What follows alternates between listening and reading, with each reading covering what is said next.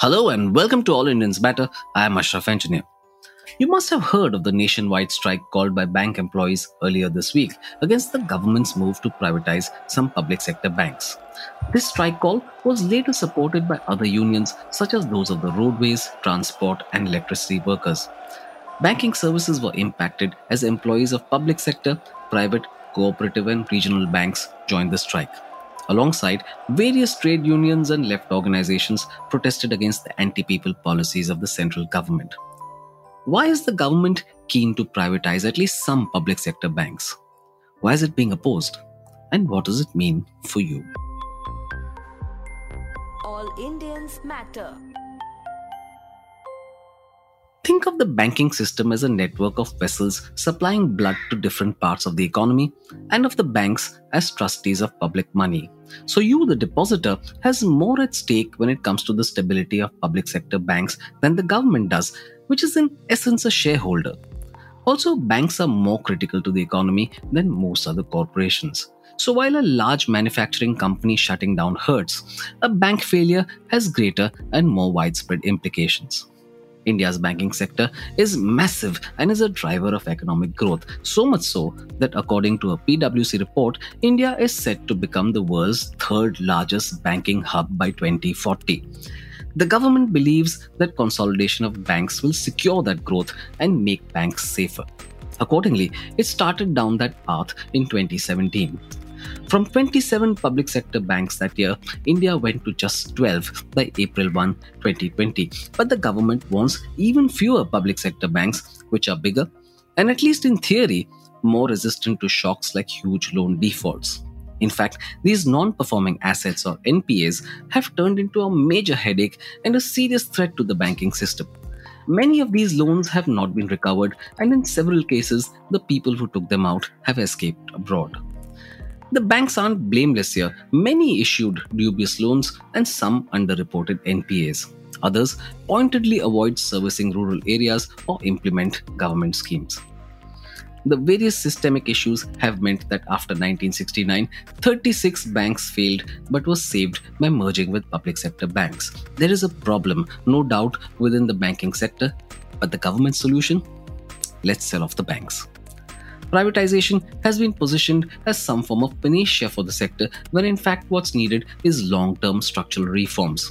Selling off valuable public assets owned by you and me ultimately, and given the antiseptic label of disinvestment, is not the answer to every problem. First of all, let's understand the role of public sector banking. It has a duty to support small businesses and has a role to play in social welfare and social justice. But despite a push for it to do so, banks are reluctant to lend to micro, small, and medium sized enterprises or MSMEs. MSMEs are the backbone of the economy, employing well over 8 crore people and accounting for nearly 30% of the GDP. These businesses are struggling today because of poorly thought out decisions like demonetization and the disastrous handling of the COVID 19 pandemic. If they are supported, it will boost growth and benefit the banks in turn banks have deep financial linkages across the economy, so they're passing into private hands that may not be interested in social support will have consequences on the ground. So, what happens to these banks' public welfare activities? Are guarantees being built into the sale contracts that these services will continue? The bank unions are clear about the consequences. They say privatization will result in massive job losses, branch closures, and financial exclusion, they claim that with the number of public sector banks already down to 12, the process of employee retrenchment and branch closures has already begun. The All India Bank Officers Confederation said late last year that the employee strength of public sector banks fell from 8.57 lakh in March 2017 to 7.7 lakh in March 2021. 3,321 branches were shut between March 2017 and September 2021. The Confederation said privatization would accelerate these trends and shrink employment opportunities. The scheduled castes, scheduled tribes, and other backward classes, especially, would be deprived because, unlike the public sector, the private owners are not obliged to have job reservations.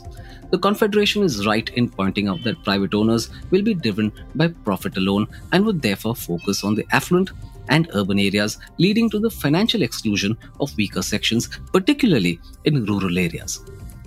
Public sector banks account for 65% of all commercial bank deposits and 70% of all individual bank deposits, so the common man benefits from the government guarantee backing their deposits. On the other hand, a notable number of private banks and financial institutions have either failed or been beset by serious problems. For example, Yes Bank, Lakshmi Vilas Bank, IL&FS, and DHFL. The Confederation also pointed out that privatization would imply selling the banks to corporations, many of whom have defaulted themselves on loans taken from public sector banks. So far from solving the NPA problem, privatization would reward defaulters and would amount to crony capitalism.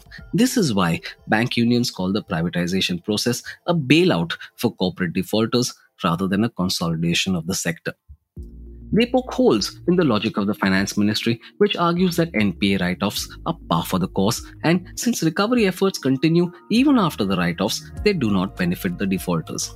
The Confederation said this was misleading because only rupees 86,986 crore was recovered from written off loan accounts between 2016-17 and 2020-21. The total NPA write-off, on the other hand, during the same period was over rupees 7 lakh crore. If write-offs rather than recoveries are how the government plans to deal with NPAs, public sector banks would keep absorbing financial losses and the capital would erode. Let's not forget the process that will be followed to sell these banks, which are in the end public assets. It could take a long time to even begin, as the government will need to identify buyers, value the assets correctly, ensure employees are protected, deal with the political repercussions, etc. So, such privatization is not a solution at all. There is the risk of favoritism in the way banks are sold and of political motivations creeping in.